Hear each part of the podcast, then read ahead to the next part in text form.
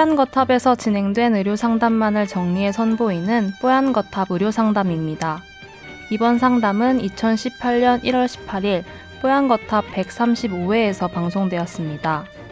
추운 겨울 임신부들은 어떻게 독감을 이겨내야 할까요? 임신부의 타미플루 복용에 대해 이야기 나눕니다. 뽀얀거탑에 사연을 보내주세요. 건강상담 해드립니다. 타워 골뱅이 sbs.co.kr 이분은 36살 남자라고 자기소개해 주셨는데 사연의 내용은 본인 내용은 아니에요.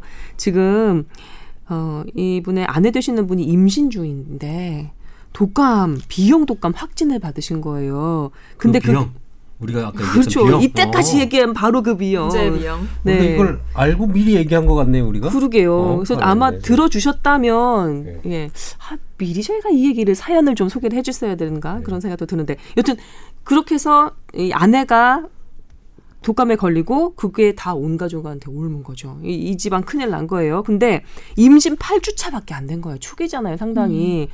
그랬는데 어 이제 타미플루 약을 처방받아서 어느 정도 괜 잠깐만요. 이 돌쟁이 아들은 타미플루 처방받아서 나아져 가는데 이 임신한 아내분은 수액만 맞고 돌아와서 쉬는 거예요. 근데 열이 안 떨어지는 거죠. 38도 이상으로 해서 안 떨어지는 거예요.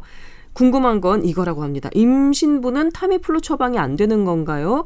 너무너무 힘들어 하는데 그 내과에서도 이렇게 얘기했답니다. 임신부에 대한 안전성이 확인이 안 돼서 처방해 줄 수 없다. 또 산부인과에 전화를 하니 어 타미플루 괜찮다 처방 받, 해주겠다 오라 이렇게 얘기를 했답니다. 어떻게 하면 좋을까요? 아내는 힘들어하고 고열 때문에 뱃속에 있는 태아도 걱정이 됩니다. 이렇게 적어주셨거든요. 그렇죠. 타미플루가 그 약 등급이 X 등급은 아니잖아요, 그죠? 어, 그럼에도 불구하고 지금 상황에선 꼭 처방을 하셔야 되는 상황입니다. 음? 이미 이 방송을 들을 때는 음. 어, 다 나으셔가지고 이제는 좀 뭐 편안해진 상태일 수도 있긴 하지만 네. 저게 의학적인 가이드라인에서는 임산부는 음. 독감에 걸렸을 때 네. 타미플루를 처방하는 것이 의학적인 득이 훨씬 크다가 가이드라인입니다. 물론 이제 임신부 모체에는 도움이 될 테지만 이분의 걱정이 이제 태아에도 괜찮은지거든요. 왜 임신하면 연고도 안 바르시는 분들 계시잖아요.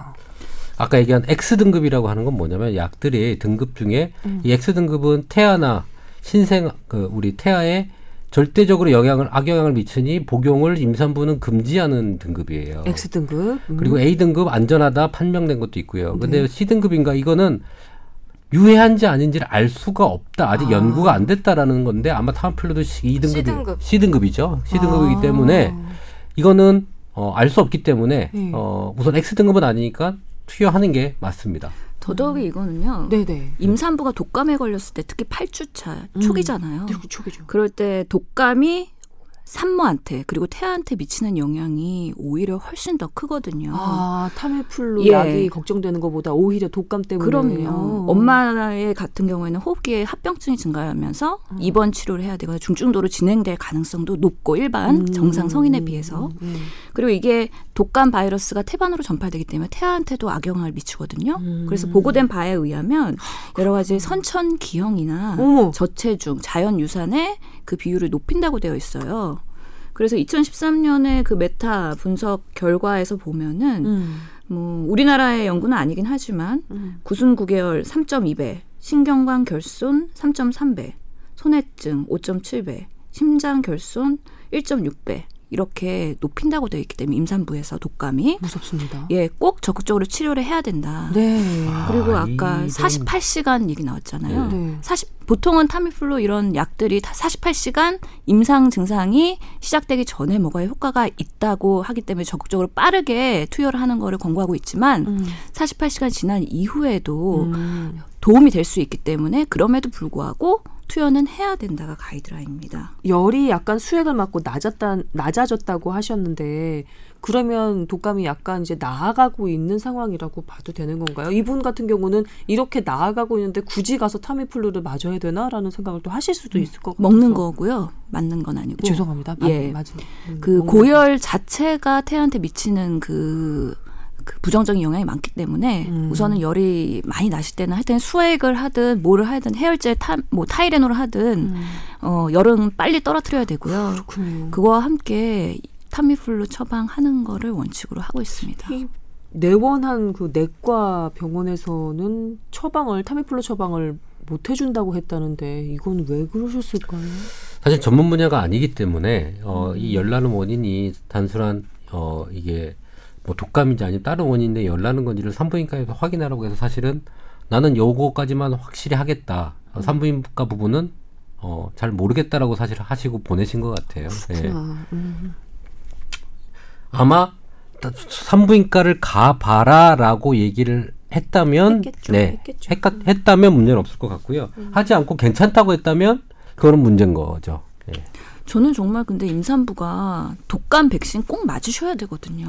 음. 안 맞으시고 독감 걸리면 정말 대안이 없는 거예요. 그래서 우리나라 국가 무료 그 접종 대상에 임산부도 넣어야 되지 않을까 싶어요. 어, 안 들어가 있어요? 예. 음. 오호. 우리 복, 보건복지부 자문 임채성 원장님께서 어, 한번. 예, 예. 지금 갑자기 뭐 무언가를 적으실 것처럼 아니요 뇌에다 적고 있습니다. 네, 뇌에다. 알겠습니다. 예, 임산부들 독감 주사 꼭 맞아야 된다는 거 잘 모르실 수 있거든요. 음, 그렇죠. 그렇기 오히려 때문에 네. 어떤 약이라든지 안 하고 싶어서 백신도 생각 안 하시는 분도 계실지 몰라요. 음. 하지만 독감 백신은 정말 임신맘 때 필수이다.